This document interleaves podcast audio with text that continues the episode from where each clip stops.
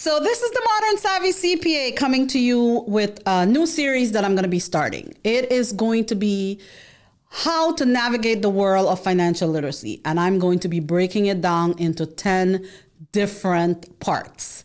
Um, Today, we're going to summarize each in, I'm going to summarize the first five, and then I will summarize the, the next five. And then within the next few weeks, we are going to address each one of them in depth. And we are even going to bring a few different experts and t- on the topics of each one of these to dig a little deeper to answer the questions that you need to understand and the things that you need to look at. So I know that navigating the world of finances, personal finances, is a super confusing thing to do. You know, to get started, unfortunately, most people aren't taught finances in school. They're not even taught finances at home.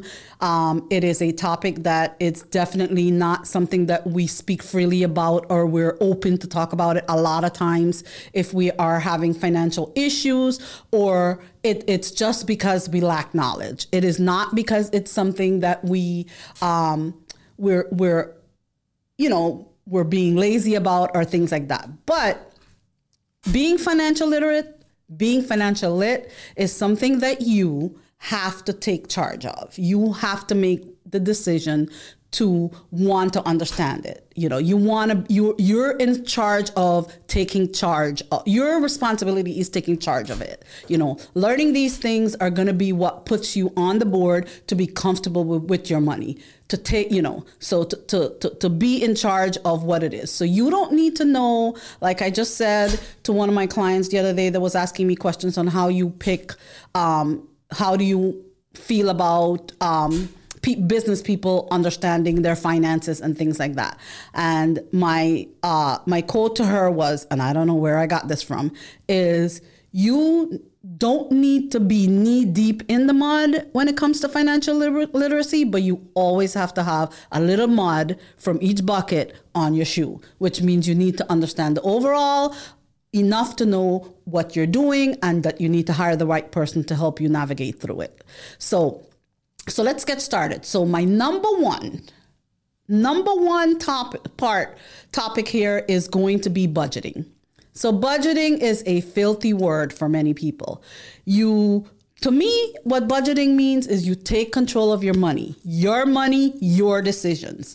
Whatever you're spending it on, you cannot be uncomfortable even if it's it's something extravagant you have to be comfortable with what you're spending your money on. So if you're going to buy expensive furniture don't complain about it later. Make a conscious decision. So budgeting it's about money consciousness. So you need to be conscious. You need to you need to understand the most fundamental things about finances is understanding your budget so what do I mean by budget? Keep in mind budget budgeting there is no perfection in budgeting. It is just a review of your of what you have, your progress, your implementation.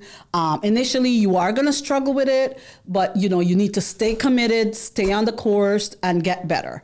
So, to me, budgeting is not about picking up, you know, one way of doing things and it's my way or the highway or one you you work with whatever works for you you know budgeting is there's no necessarily right right way of doing it so instead of trying to find the right way you need to find a way that works for you I'm going to tell you the different the different budget methods, and, and then I'm going to tell you the ones that I prefer. So you know, I'll, so I'll tell you the popular ones out there, but then I'll definitely tell you the ones that I prefer. So um, we'll, we'll start with the first method of budgeting. The first method of budgeting is called the 50 30 20. So the 50 is, you know, budgeting on your needs like housing, insurance, transportation.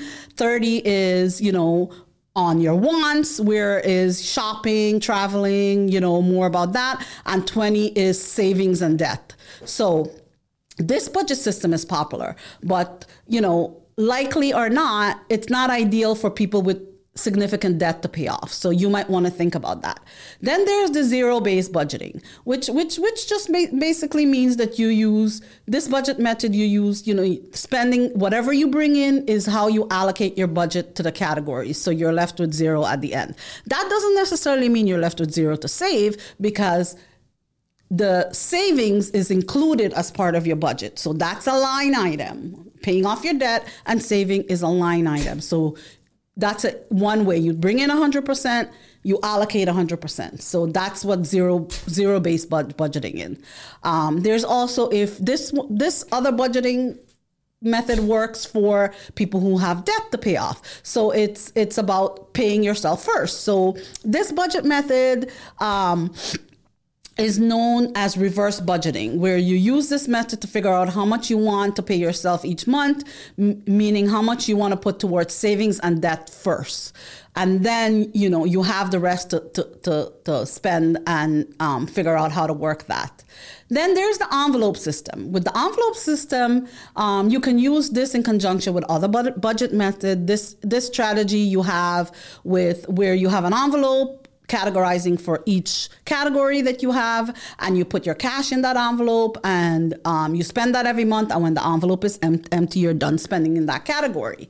Uh, so th- that's that's also a method of working. So then the, the last kind of um, popular budget method and the and the one that I prefer the most is the budget apps. So my take on budgeting is not is you start a budget by tracking your spending. If you don't know what you're spending your money on, then you can't take control over your money. So if you're if you are asking yourself where your money went at the end, that's not that's your first problem right there. Even if you're overindulging you should know what you're spending your money on. If you're overindulging on coffee furniture travel you need to know. So you need to track that.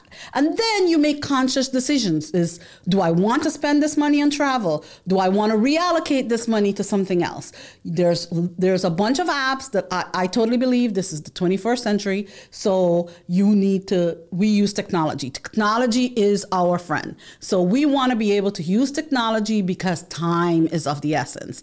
And time is one of the most expensive things when it comes to not just the money that you're spending with your time, or it, it's just something that you're less time, more time you have to spend doing envelopes or writing things down and things like that, then the less time you have to really enjoy life and spend time with your kids or whatever it is that you want to do. So the easiest thing for me is is to tell you is to use one of the budget apps. You know, you can use any of the budget apps out there. There's Mint, there's, you know, you need a budget, personal capital, everyday dollar, um, your bank apps, you could use a spreadsheet. I personally use Quicken. Um, so there are many different ways that you can track your spending. So it and with the apps is the easiest and it is the fastest way less time consuming way for you to tackle your budgeting. So that is the one I prefer. So we will go more into depth when it comes to budgeting. The number two thing that we are going to be talking about in this series um, that we're going to touch on today, but go into in depth detail on is debt. So debt in today's society. Okay, data shows that consumer debt is more than $15 trillion in recent times. So average consumer owes about $100,000 in debt. So there are different kinds of debt. So there's revolving debt and non-revolving debt. So everyday debt is either non-revolving every debt is either non-revolving or revolving. So what you need to understand is you know what what your debt is what kind of debt you have. You need to you know you need to understand what a revolving debt is. Revolving non-revolving debt is things like your mortgage which you borrow or your car loan your student loan your personal loans um, which is one set amount one lump sum and then you're paying on that debt for a certain amount of time.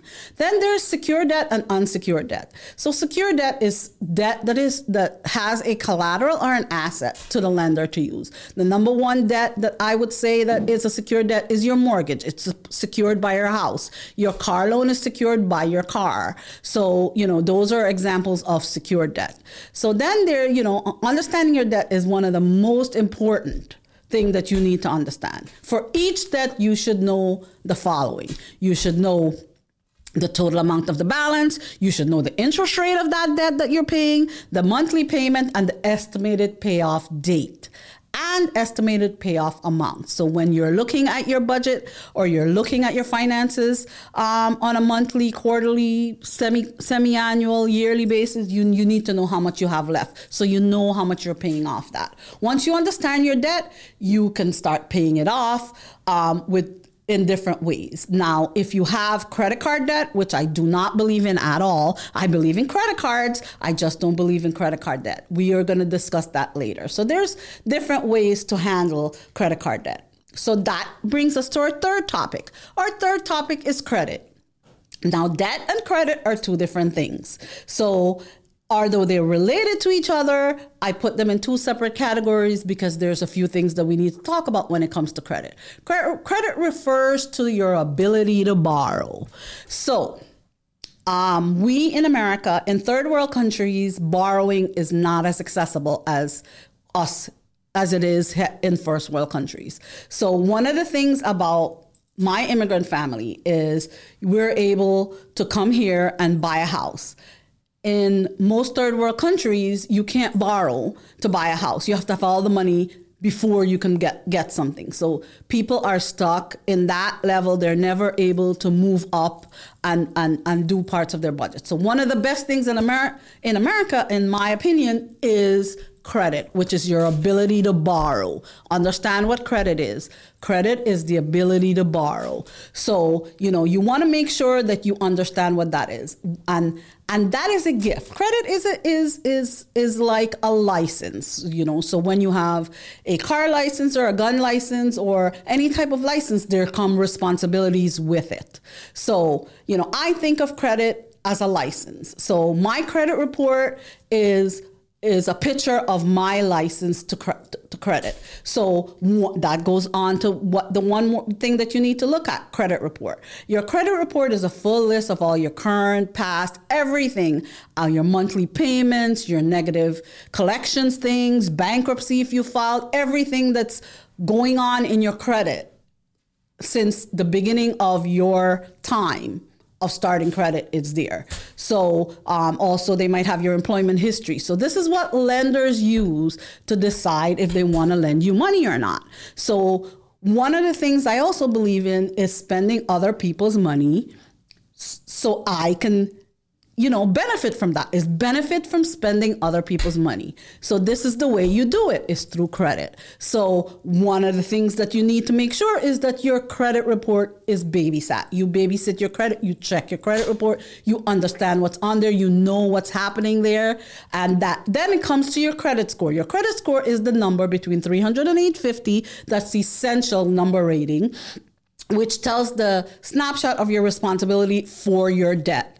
So here is how your credit score falls poor it, it falls between poor and excellent. So depending on how responsible you are with your credit license, then that will depend. So if you're not responsible, you'll be more towards the end part of it. If you're very responsible, you can be up in the seven, eight hundreds. And then you will get the lowest interest rate on a loan, on a mortgage. You will get uh, lowest interest rate on a car loan. And anytime you want to borrow credit because you are credit worthy. So you have to have a credit history to be credit worthy. I cannot stress the importance of a credit score and a credit report. It is one of the most important things in your credit toolbox. Credit in your financial toolbox. Credit is the one, one of the most important things in your financial toolbox. So, you know, I'll give you an example. When my dad moved to this country, he is an immigrant, so he believed in paying for everything cash. He paid for everything cash, so one day he wants to get a car. He wants to get a car, but he wants to get a nice car so he can budget in um, paying a car payment with, with the car guess what? He could not get a car for a good interest rate. They were charging him usury interest rate because he was in his 30s and he had no credit. So no credit is also a bad thing. So he had to pay a very high interest rate to start getting credit and kind of realize what it is. So a good score can literally make or break you in terms of your payment. It can be thousands of dollars hundreds of dollars within time, tens of thousands of dollars within your lifetime when it comes to credit worthiness. So you need to remember that credit is a license, and we will discuss that further later on when we go in depth with credit. the fourth thing you need to look at is insurance. So, unfortunately, this is not one of my favorite topics. Insurance is a large part of all of our budgets, but we need to make sure that we have insurance as an emergency just in case. It, you know, we are glad to have insurance when something happens. In general, buying insurance involves it involved paying another company a monthly premium to cover the liabilities for an emergency. So there are different types of insurance. Health insurance, it has become one of the most costly things for us lately, and um, definitely um, a, a, large part of our financial responsibility. Homeowners insurance and renters insurance. Down here in South Florida, homeowners insurance is crazy. We definitely need to do something about it. We have auto insurance, life insurance, disability insurance. Some of these things can also be um, offered by your job, so you definitely need to look into that. There are instances where I definitely believe you need life life insurance. And then there's instances where I believe you might need life, life insurance. We'll definitely go in depth about that. The fifth thing we're going to talk about um, to round off this half of this of this podcast is savings. So you know, savings it's it comes also in different facets of things. So the first savings I think that you need to have is an emergency fund. You know, having an emergency fund helps you to cover unforeseen expenses. So you want to make sure that you have, you know, a, a uh, typically, I would say six months worth of expenses saved up in an emergency fund just in case, in case you lose your job, in case you get sick, in case something happens, you know. So you definitely want to have that security. So an emergency fund is kind of like insurance that you're paying into um, in in an account. So it's another kind of insurance. Uh, so, you know, there are different types of savings. So emergency funds is one. Then we can talk about different things. So there's goal savings where it might be a dream vacation or, you know, a nice car that you might want to buy. Those are also part of your goal savings. Um, in one of my prior videos, you heard me talk about um, your goals um, your pot pots with your goals, your goals, your goal pots. So you know you have different pots for different things. There's also one of the big ones that I need to, we talk about is down payment on your home. You know you need that's definitely wants to be needs to be one of your your savings goals. So there's no magic secret number for all these things. These are things that are up to you. These are conscious decisions you take control of when you are in control of your finance and your money. You know, so when it comes to savings, the big goal is the best way to reach where you want to go. You want to divide that by the amount of um of what you want to save and then by month to reach that certain goal. So if you have a timeline on your goal for your savings, that's how you would do it. You would say $10,000 divided by 12 months. What is that? I'm trying to save for, um, you know, that vacation. So I need this much money each month to put in that pot. And trust me, make sure you have a pot for it. Don't mix your pots up because when you do that, it gets confusing and then you tend to think that you have more than you do, you you don't. But you know, you need to make sure you specify your pot. So that's our first five topics on um, the things that we want to talk about financial literacy and financial wellness. Um, we're definitely going to round it out with the other five topics that we're going to talk about. On the next half of this, we're going to be talking about the next five topics. So, Sharon, the Modern Savvy CPA, and this is the end of my first video.